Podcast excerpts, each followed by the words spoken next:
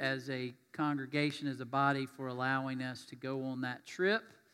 It was a great trip. Uh, very grateful for that, coming back safely and accomplishing what uh, we uh, went there to do, and, and so much more. So, very grateful for that. Uh, but usually Mike starts off. It's our we kind of share a, a, little bit about missions with you. If you're new today, you're probably going, "What are you talking about mission trip?" We just had a group of 26 of our folks go to Guatemala. We got back Monday night and we're able to build a couple of houses for some families with Casas por Cristo, and very gracious um, people and our. Uh, got had amazing hospitality there, um, so we just got back from that. So Mike's not here today, but I want to just say thank you all for that. Um, your generosity allows us to do things like that. Your prayer sustained us. Uh, during that trip, and I'm, I'm very grateful uh, I was able to go on that. Well, you do know that it is um, Independence Day, and one of the things that we are called to do um, through the Great Commission of Jesus Christ is to go into all nations. And before you can sometimes tangibly uh, or give people the gospel message, a lot of times they want to see some tangible work that you do in addition to that, and that's why we were able to do what we were able to do. But I wanted just to remind us, I want to read something to you this morning as we think about our nation and Independence Day.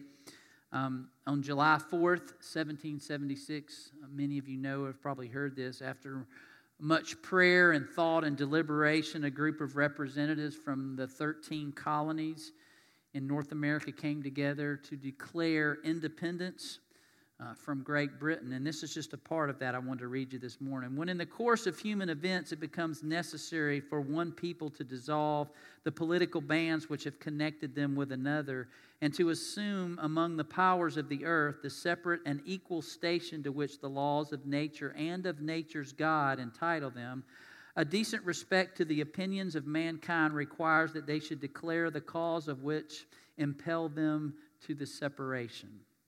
We hold these truths to be self evident that all men are created equal and that they are endowed by their Creator with certain unalienable rights, that among these are life, liberty, and the pursuit of happiness. That to secure these rights, governments are instituted among men, deriving their just powers from the consent of the governed. That whenever any form of government becomes destructive of these ends, it is the right of the people to alter or to abolish it, and to institute new institute new government, laying its foundations on such principles and organizing its powers in such form as to them shall seem most likely to affect their safety and happiness. And I know a lot of y'all have probably read that or had to read it in school, but it's a reminder that at some point in our nation's history, those people did come together and did pray about and did think about what they were doing. And our nation was formed because of that. And I'm grateful today for that. And because we've been blessed as a nation, we are called to be a blessing to others. And so that's why I was very grateful to do what I was able to do with 25 of our other folks um, uh, last week. So very grateful for that and thankful for our country. So as before the the band leads us, our worship leaders lead us, I just want to have a prayer for our worship service in our nation. Lord, as we pause and we think about Fourth of July, we think about maybe cookouts and fireworks and getting together at the lake or, or at the pool, whatever. But Father, we do know that in those early days of our nation, that the one thing that was obviously evident there was the recognition of you as creator as you as sustainer. And Father, we in our nation, we are concerned. We know that in a lot of ways we've forsaken that. And so, Father, we come this morning to say thank you for 245 years of freedom and independence. But, Father, we also come this morning to ask for forgiveness and acknowledgement of our sin when we have not followed you in the ways we uh, have been just or treated people, other nations, whatever it may be. But, Father, we know that the foundations of this country were built on your word. And we pray that we will go back to that. And we know right now some of the things in our nation concern us. We are concerned about uh, not just opinion type things, but things that obviously go against your word, Father. And so we pray that our leaders now and in the future will be leaders that acknowledge you as our creator, our sustainer, and our savior, Father. And help us to be the type of people that uh, not expect that just out of our leaders, but that we live that out as well. So, Father, this morning we thank you. Thank you personally for a great trip and getting us back safely, but we thank you for this nation and the blessings you've given us. And Father, help us never to forget that you give, you give us those blessings so that we will be a blessing to others. Right now, as we worship and honor you, we pray we will bring you honor and glory. In Jesus' name, amen.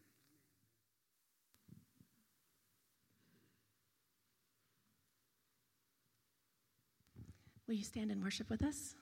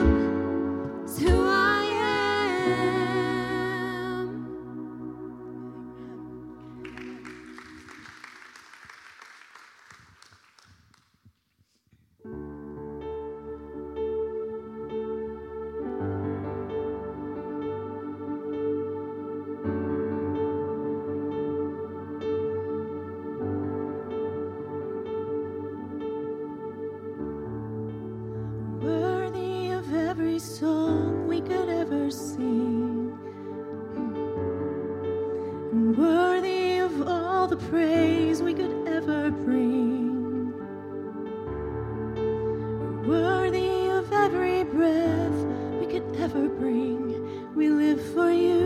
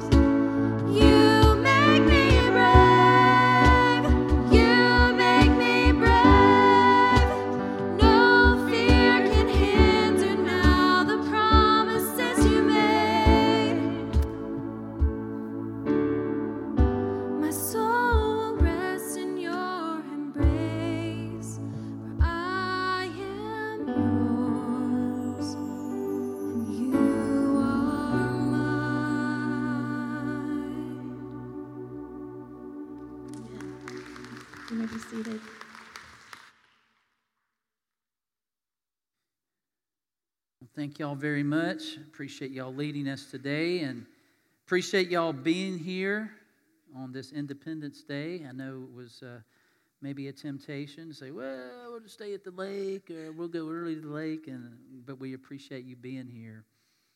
Well, I'm proud to be an American where at least I know I'm free. And I won't forget the ones who died and gave that right to me. I'll gladly stand up next to you and defend her still today because there ain't no doubt I love this land. God bless the USA. Y'all know that song? I love that song by Lee Greenwood. I can remember as a little kid getting a lump in my throat at Stone Mountain Laser Show and thinking, there's something about that. You know, you know there's truth in that, and he, was inspired to write that. And um, a lot of y'all know what I'm talking about. When you ever you hear that song, you just think, wow.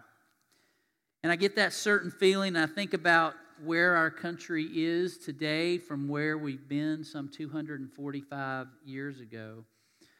And I think about family members. I think about friends. I know you do too. You think about friends, family members, people you have known over the years who served this country and realize, man, we are blessed to live in this country. Because I don't know about you, but I didn't decide to live here, did you? I mean, we just were blessed, right? I mean, we were able to be born into this country. And again, I'll say it again. I know I've said it a couple times more, but when we receive blessings in life, God calls us to be a blessing to others. They're not just given to you for you just to absorb selfishly for yourself. They're to be uh, carried out to others. Well, we do love this land, and we do recognize that there were men and women who died in order for the freedom and independence that we have today to become a reality. And we're thankful for those, and we do uh, acknowledge those who right now are defending us, keeping us safe and free in different places of the world. And most of us, I think, would stand up and still defend our country. We love our country, but we are concerned, aren't we? We're concerned about a lot of things that are going on. And again, I kind of mentioned this earlier. I'm not talking about opinion things where, yeah, well, I know you think that way. No, I'm talking about when we clearly, as a nation, go against things that are clearly against God's word. That's wrong. It's wrong, and it hurts us as a nation, it hurts us as a people. And we need to acknowledge that. So we say, God bless the USA. And so today I ask you, is He? Is God blessing the USA? Well, Uh, nobody wants to answer that. It depends on who you talk to, right? Depends on which news source you watch. But if we're going to ask God to bless the USA, what are we really asking God to do? What does blessing the USA really mean? Does it mean to keep us safe and free? Well, yeah, sure, I think it, it means that. But there are other things on our agenda when we say, God bless the USA. There are a lot of things we want God to do for us or to give to us and at least keep us safe and free while we're doing those things, right? That we want to do. And I think we have to constantly remind ourselves of what God has already given the USA. A lot of blessings, a lot of freedom. And I think we have to consistently show by our actions that we realize that God, the creator of the universe, created us as people. He created us. We didn't just happen accidentally, God created us into motion. And that those purposes are fulfilled that He created us for. They are fulfilled only through a sustained and growing relationship with Him and acceptance of the life, death, and resurrection of Jesus Christ. Without that, we don't really acknowledge God. And we also need to acknowledge that God has a plan and direction for our lives. And guess what? That plan is better than my plan. it's better than your plan. It's better from any government official's plan. God's plan is the best. And we're not the only nation in the world that remembers and is thankful and celebrates Independence Day, are we? A lot of nations celebrate that. We're not the only nation or people who believe and love liberty and freedom. Last week, when we were in Guatemala, I noticed their flag several times. I didn't pay that much of attention to it, but as we were had a long um, time in the air in the uh, Guatemalan airport, I noticed in several gift shops, I was looking at the flag closely. And the flag of Guatemala has three stripes. It's got two uh, sky blue stripes and on the sides, and then one white stripe. I should have had it up here. I apologize. And then in the middle, there's this uh, coat of arms, so to speak. But the two sky blue stripes in their flag represents the two oceans that Guatemala is situated by. There's the Pacific Ocean and the Caribbean Sea. And then it also represents the sky over um, Guatemala. And then the white stripe in the middle signifies peace and purity. And in the center of the flag is this Guatemalan coat of arms. And on that coat of arms, it includes the resplendent quetzal, which is the national bird of Guatemala that symbolizes liberty. And then there's a parchment scroll bearing the date of Central America's independence from Spain, which is September 15th, 1821. And there's some cross rifles that indicate Guatemala's willingness to defend itself by force if need to. And a bay laurel crown, the symbol for victory, and cross swords representing honor. And as I read about that and looked at that flag closely, I go, man, that's the same things we love, isn't it? We would defend our country just like them. We believe in liberty. We believe in peace and, and all those same things. In most any nation in the world, there is a story, there is a history, and most of those stories and most of those histories revolve around some kind of struggle for freedom and independence. And some countries right now are in that struggle for freedom and independence because they, they don't have it. But when a person or a nation gets their freedom or their independence, what they do with that freedom, what they do with that independence shows the true character of that person or that nation. That's true, isn't it?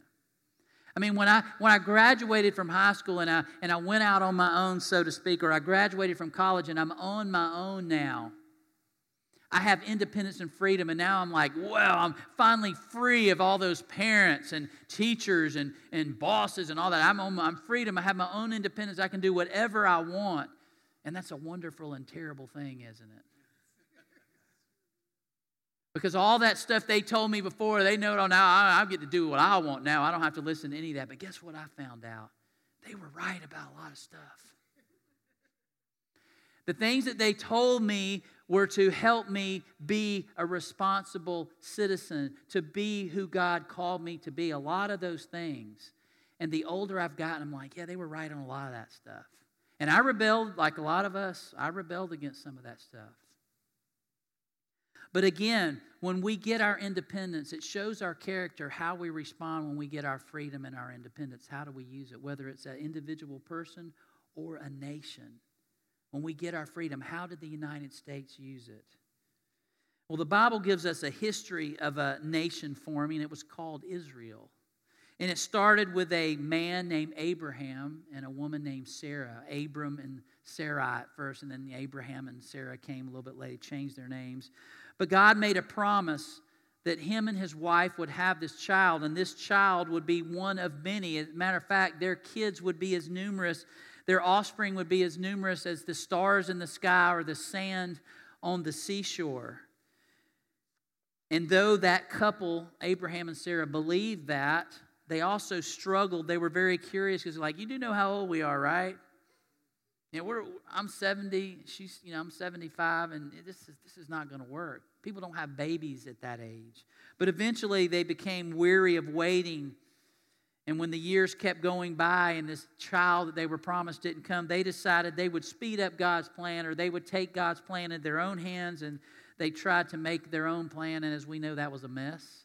But God says, I, I know what you were trying to do. But it didn't, doesn't affect my plan my plan will still move forward. And eventually they had a son just as God had promised. And from that son, more children were born, and a nation was born. And God promised and, and, planned a specific role for them as his people to reflect to the rest of the world who he was in character and what he was like in relationship and that was what they were supposed to be and they were be they would be called his chosen people israel and they were to reflect again to the rest of the world who god was. And there were times when they did a great job of this and they did reflect the character of god. They did reflect who he was and what a close relationship with him was all about. But there were also many other times when they rebelled and they cho- chose to say we're not going to we're not going to go by that old archaic system of Moses and Abraham. We're, we, we, we, we're sophisticated. We don't need that. We're going to do our own thing.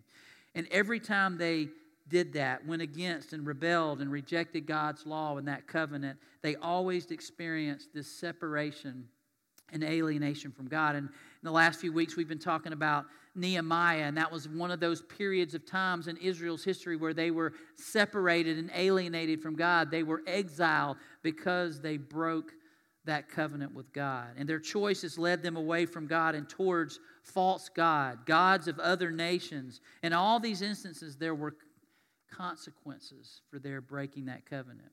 And as we read, we can see how it started slow with just a few people. And people would say, hey, and what are those, what are those folks doing? Well, you know, they're worshiping. Eh, that's not a big deal. But it slowly became a big deal, and more and more people joined in.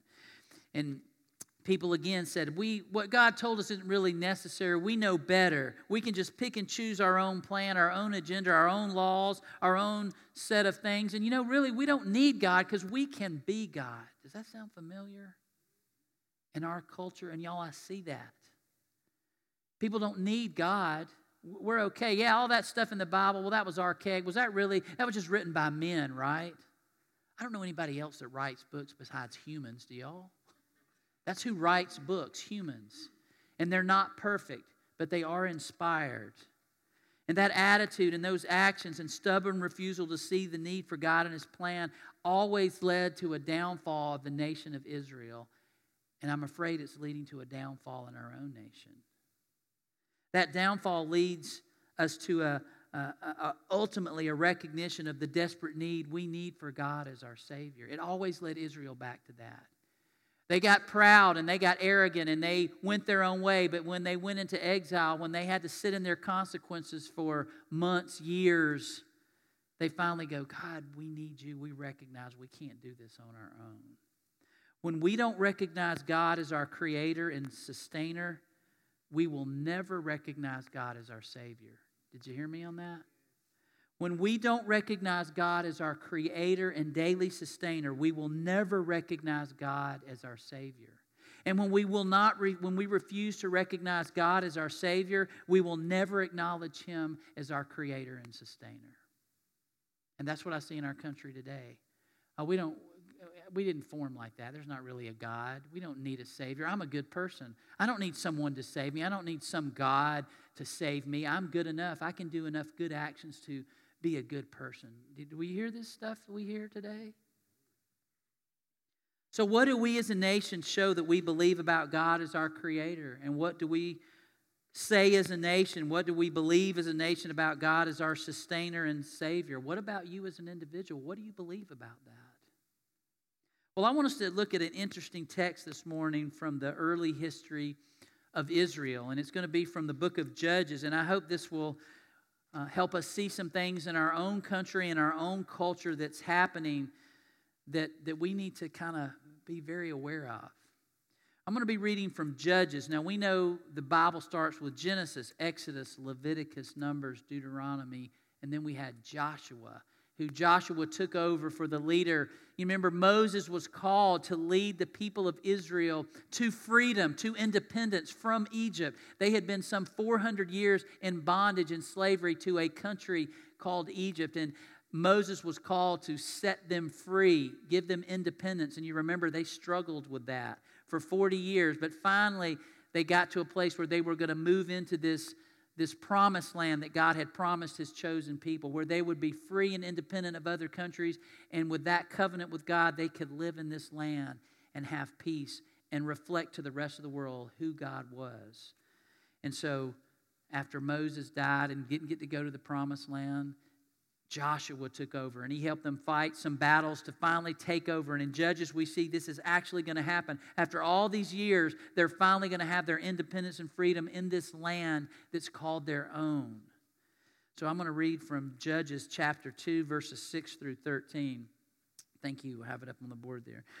So after Joshua had dismissed the Israelites and they went to take possession of the land, each to their own inheritance. The people served the Lord through the lifetime of Joshua and of the elders who outlived him and who had seen all the great things the Lord had done for Israel. Joshua, son of Nun, the servant of the Lord, died at the age of 110, and they buried him in the land of his inheritance at Timnath Heres in the hill country of Ephraim, north of Mount Gaash. Listen to this verse. After that whole generation had been gathered to their ancestors, another generation grew up who neither knew the Lord nor what he had done for Israel. Then the Israelites did evil in the eyes of the Lord and served the Baals. They forsook the Lord and the God of their ancestors who had brought them out of Egypt. They followed and worshiped various gods of the peoples around them. They aroused the Lord's anger because they forsook him and served Baal and Ashtoreths. How did that happen, y'all? How in the world did one whole generation after Joshua neither know the Lord or what he had done for Israel? I go, how did that happen? How did that happen? Yeah, maybe they didn't teach them, but a whole generation didn't know. And we may not know exactly how, but we know and saw the result of what had happened because of that. And I believe we can see some similar patterns in our own country. Now, I don't want this to be a rant this morning about how bad our country is on Independence Day, obviously. But I think we can look around. All of us are smart enough, even without the media, to figure out there's some things that are happening. And there's some people in our country that clearly do not know the Lord nor know what the Lord has done for the United States of America. They don't know it. I don't know why they don't know it because I know my grandfathers both fought in World War II and they're dead now, but I haven't forgotten that. Somehow that was instilled in me, and I'm thankful for it. That what they went through at a very young age, I am a recipient of that today because of what they went through, and many, many, many others. I hope us maybe give us a wake up call for us to stop being afraid to acknowledge God as creator in our own country, as our sustainer and our savior, to stop being selfish and being okay as long as we have what we want. You know what I mean by that? A lot of times we're okay with things like, yeah, that's really terrible what's happening to them, but as long as it's not affecting me and my deal, then I'm okay with that. And that's why we, we kind of operate sometimes. That's terrible, but it's not happening to me. But apparently, Joshua and his generation either they did not instill those values into their kids about who the Lord was and what he had done for them, or they did and they just completely rebelled and forgot about it. I don't know what the case is because I, I have a hard time believing, because I'll be honest, Joshua was one of my heroes. I mean, as I've grown up, I thought about Joshua. Man, he was an amazing guy. He was faithful to the Lord. He went through all those things. He, he took them into the promised land. I find it hard to believe that he didn't instill in his kids those things that happened during all that time, but maybe he didn't. I don't know.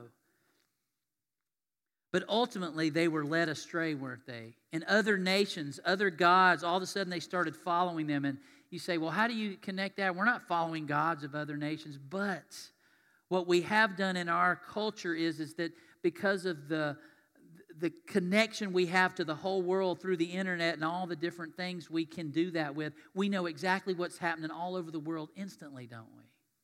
Last week, when we were on our work site on Sunday morning, Mike walked up to me with his phone and go, "Hey, they're finishing up in the 11 o'clock service. Look at this." And I'm like, "What?"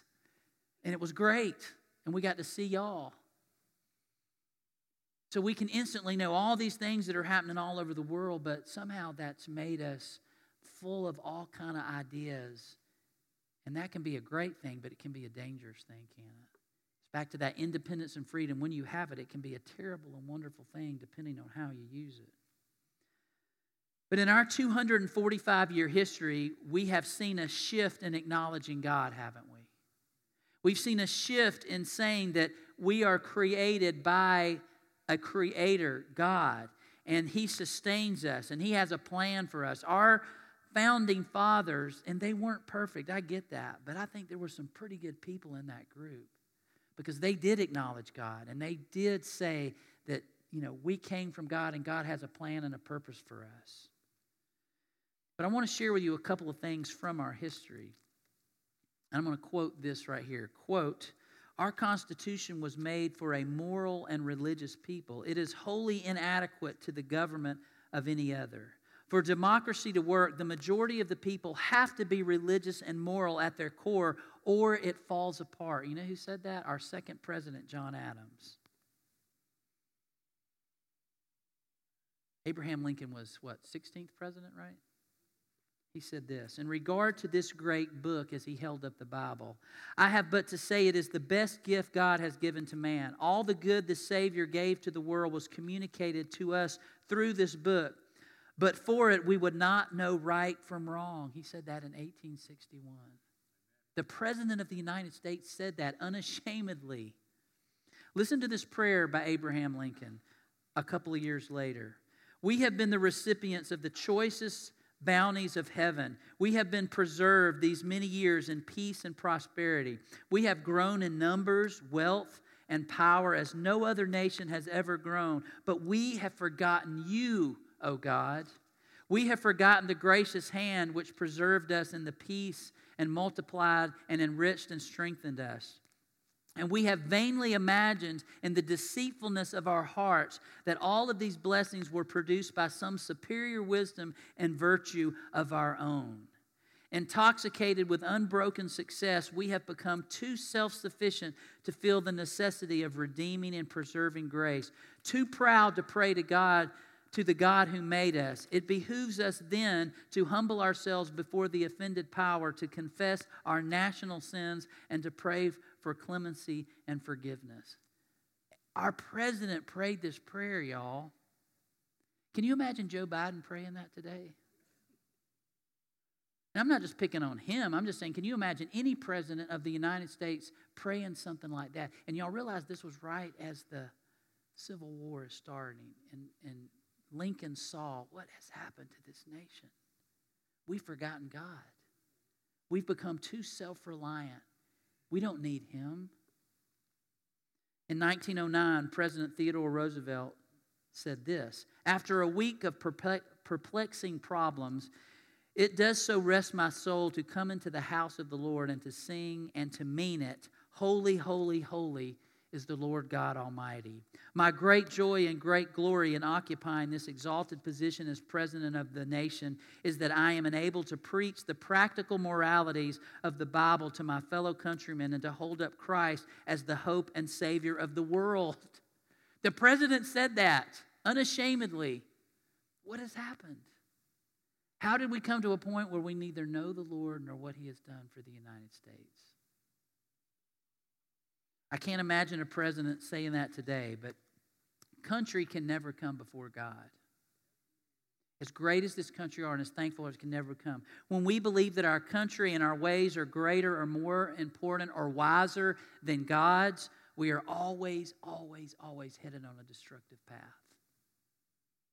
History has shown that many empires have risen and fallen. Evil empires, when they started, people thought, oh, that's okay, it's not that big of a deal. And they have risen and grown. And through history, we've read it, we've been in history class.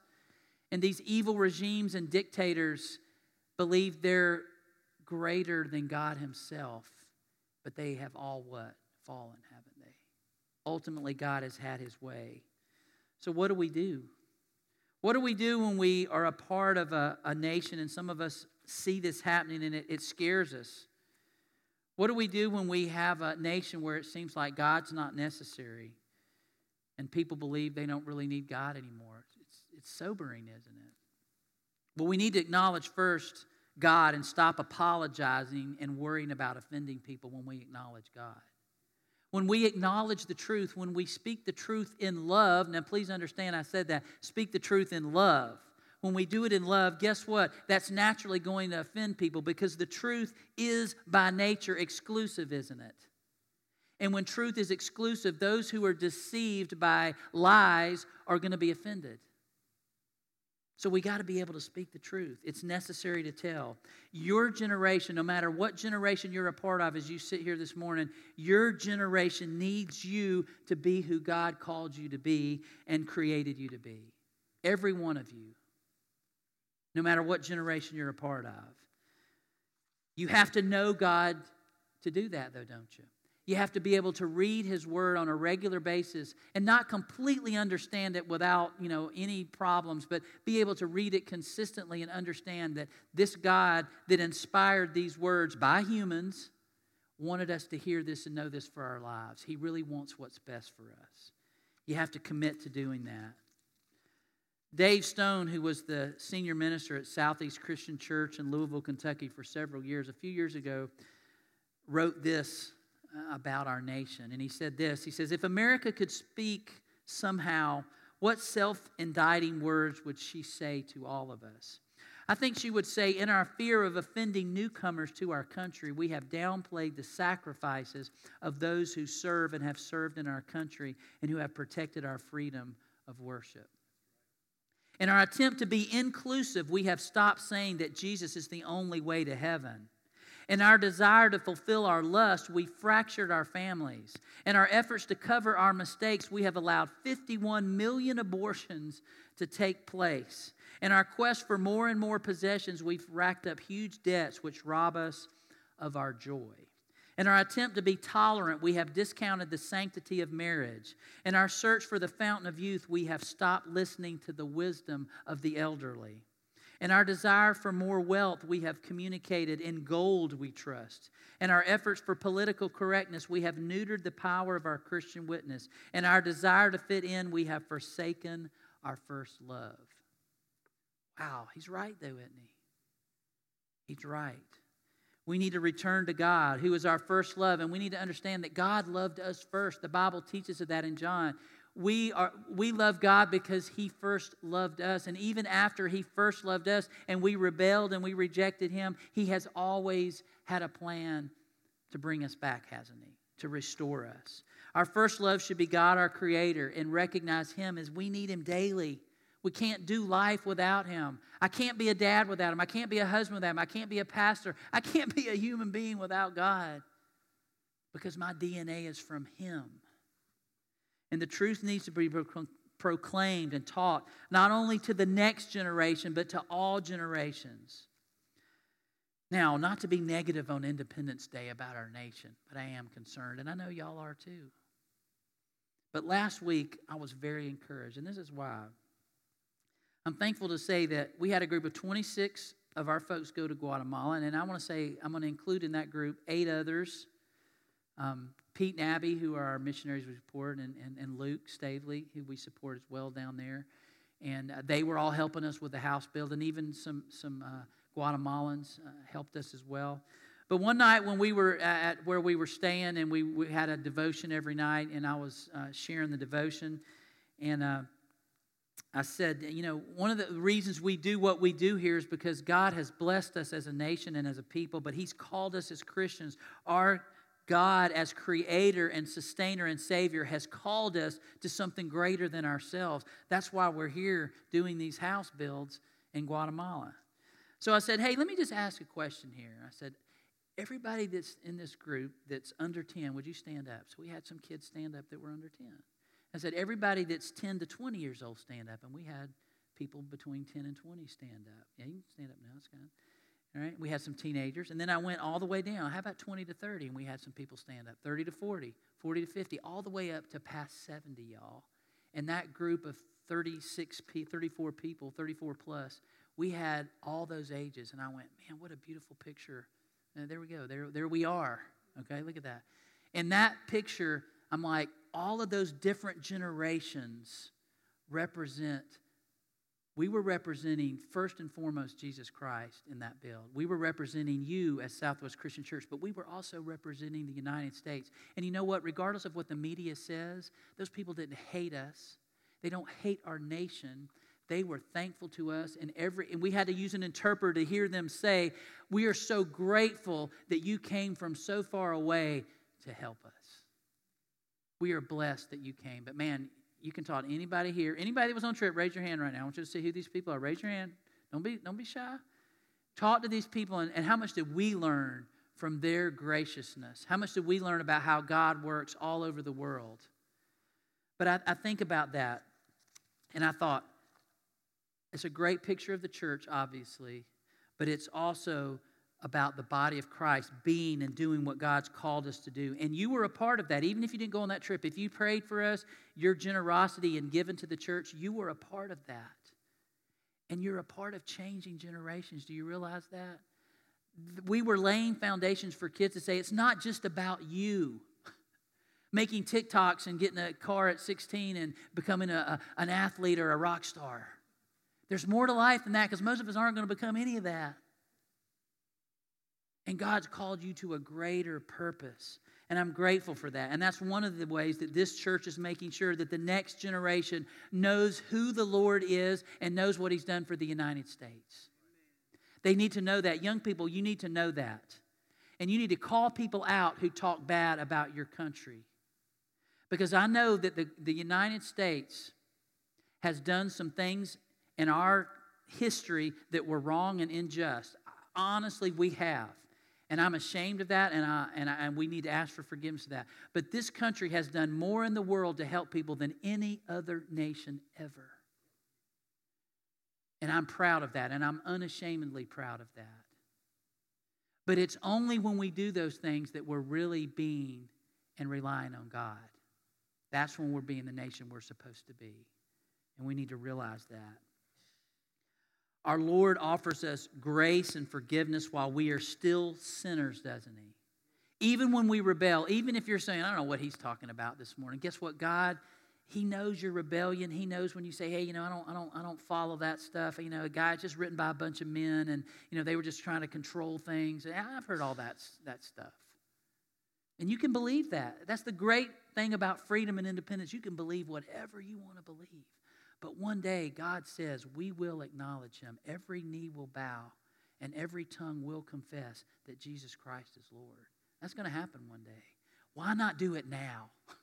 Why not, why not do it now and recognize He wants to be a part of your life? He wants relationship with you. Not wait till the final day and go, oh, I guess He was right. And the good news of the Bible from beginning to end is there's hope and that we can return to God at any time. And He patiently waits on that porch to come running after us and throw His arms around and throw a party for us. That's the kind of God that we have. And we can be received with open arms and restored in our relationship. And He's waiting for us to do that. So this morning, maybe there's somebody here today that needs to come forward and say, I need to acknowledge God as my creator as my sustainer, as my Savior. And I want to bury that old way of life where I think I can do it all myself. And I want to take that independence and freedom and I want to bury all that. And I want to be resurrected to a new life where I have true freedom in Christ to live a new life in Him now, where I can really understand what true life and what true eternal life means. If you need to do that today, we want to give that opportunity to you. Maybe you're looking for a church home, and we are not a perfect church, y'all. Just because we went and built some houses in Guatemala on a mission trip does not mean we're a perfect church. Lots of churches do that. But we are a church that's committed to recognizing we are imperfect, and without our Creator and our Sustainer and our Savior, God, we, we, we can't do anything without Him. And we acknowledge that as a church, and we're going to continue to acknowledge that as we teach His Word and try to teach every generation that they need to know who the Lord is and what He's done for them. We're going to continue. So if you're looking for a church home, we invite you to make that decision today. So I'm going to call our folks up who are going to lead us, and we're going to go into a time of, of communion. And I appreciate them so much, um, but we're going to reflect um, on why Jesus came because we needed a Savior. And he says, I never want you to forget why I came. You need a Savior. I was your creator, I was your sustainer, and you rejected that, but now I'm going to be your Savior. I'm going to be your Savior. And so God became flesh, dwelt among us, and He died on that cross so that we could have eternal life. We could have forgiveness. We could have restoration. We could be reconnected to Him. And so this morning, we want to remember that as we prepare our hearts for communion. And hopefully, as you came in this morning, you got a packet of our communion. If you didn't, while we sing a song, you can sneak out there and grab one. And we invite all of you who are here today, if you're a Christian, if you're a believer, to participate with us. You don't have to be a member of our church or have ever been to our church. We invite you to be a part of that. But they're going to lead us in a song this morning. And if uh, you need to have a decision you want to make, I'll be sitting right here. I'll try to walk you through that. If not, just right where you are, reflect on who the Lord is and what He's done for us this morning.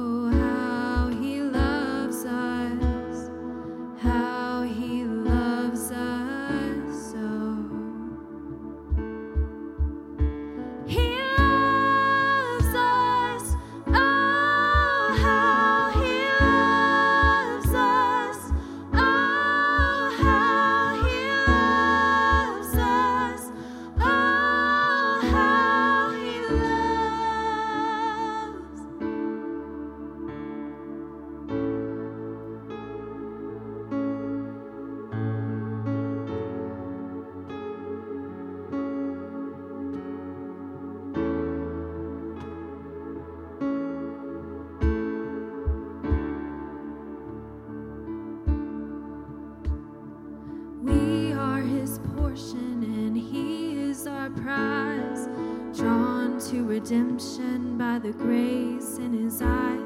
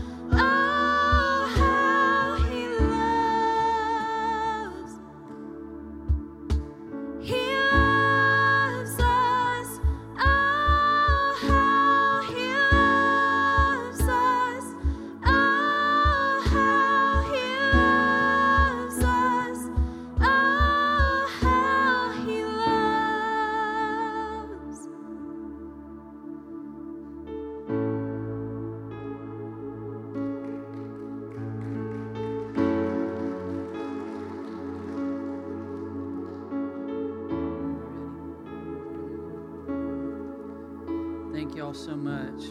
He does love us so much. And so we celebrate that today. We're going to go into a time of communion. I'm going to read a passage from uh, Paul's letter to Titus.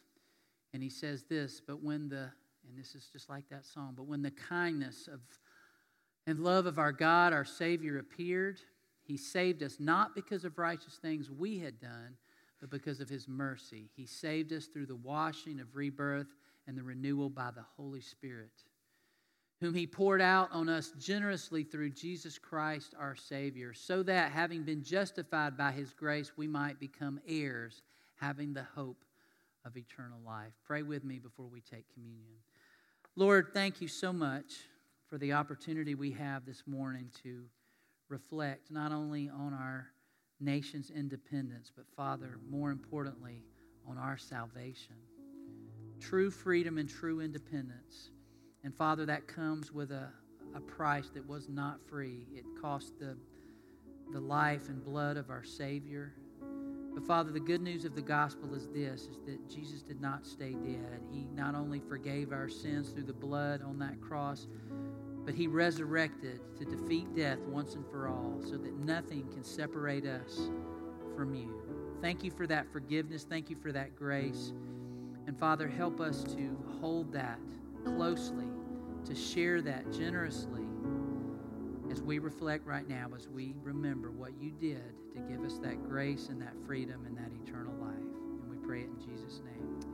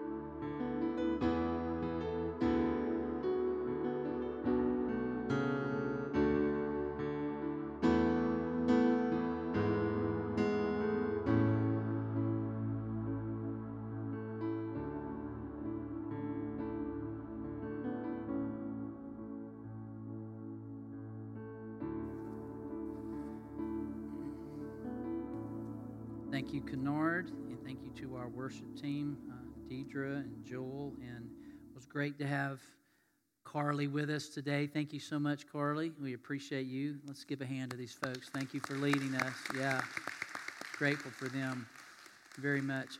I just want to thank y'all one more time. I, I could not be prouder as a pastor, as a minister, than I was last week to be with the folks I was with and to uh, work those days and uh, being able to accomplish those two houses. And again, thank you as a church who I'm so thankful. I don't take that lightly that I got to go on that trip and I got to go with my daughters, which is a thrill, and some of our high school kids and, and even some elementary school kids and other adults in our church. It was just a great thing. I was so proud of some of our newest members of our church who took a risk to go on this trip. And man, I, just was so grateful all week to see how God blessed all of us.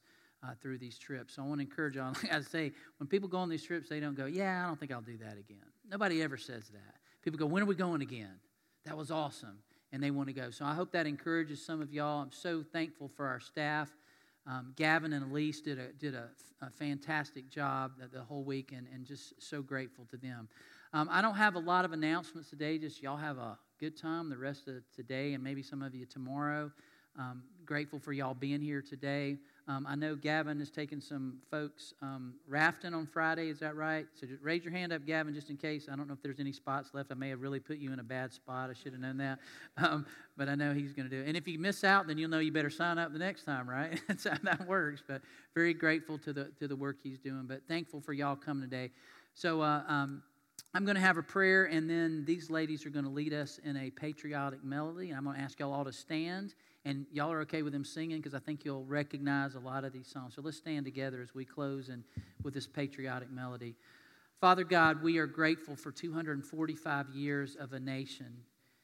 And Father, we know that we have blemishes and we have sins. And Father, we ask for forgiveness for those and we ask you to go, for, to go forward as a nation. And we pray for our current leaders that they will, Father, they will acknowledge you as creator and sustainer and savior. And Father, we will really think about uh, electing leaders that will be people who acknowledge you as, as our God and our Savior, Father. Help us to do that. We pray for healing in our nation. We need that. And Father, we know we can't do it without you, but thank you for the liberties and independence and freedoms that you've given us. We're grateful for that. Help us to show that through our lives. So I pray for all of us as we leave today and, and we just uh, reflect on uh, this nation and the blessings that you've given us and help us to remember that they all come from you. And we pray this in Jesus' name. Amen.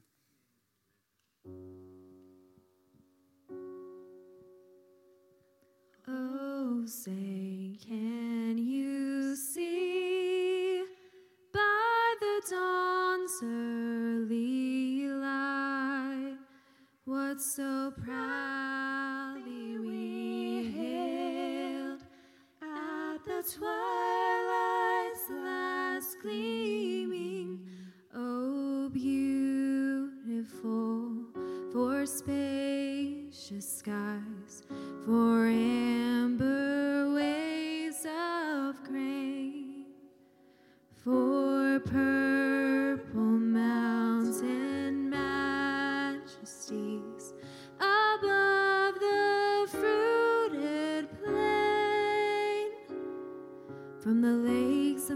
Minnesota to the hills of Tennessee, across the plains of Texas, from sea to shining sea, from Detroit down to Houston, from New York to LA. Well, there's pride in every American heart, and it's time we stand and say,